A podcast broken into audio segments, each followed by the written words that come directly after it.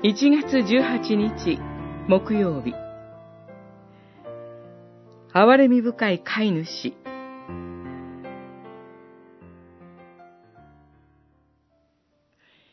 イエスは船から上がり、大勢の群衆を見て、飼い主のいない羊のようなありさまを深く憐れみ、いろいろと教え始められた。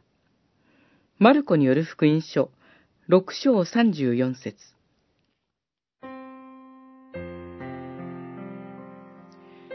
主イエスは弟子たちに休息が必要だと感じ、共に人里離れたところに行こうとされます。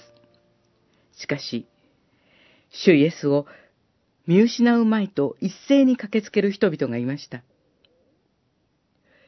前の段落には、洗礼者ヨハネが領主、ヘロデに殺された事件が描かれています。ヘロデは、権力欲に取りつかれ、見栄を重んじ、無実の人の命と神の言葉を抹殺しました。そのような人物の支配下にある人々が、主イエスに希望を見出して追ってきたのです。主イエスは彼らのありさまを見て、飼い主のいない羊のようであると思われました。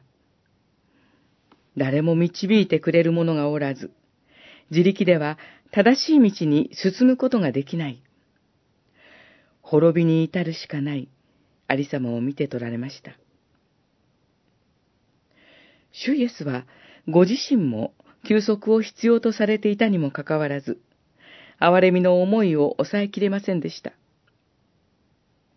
彼らが満腹になるほどの食べ物を与えられます。彼らは、主イエスの愛に満たされました。主イエスこそ、憐れみによって、ご自身を命のパンとして与え、私たちを天に導いてくださる真の飼い主であり、王です。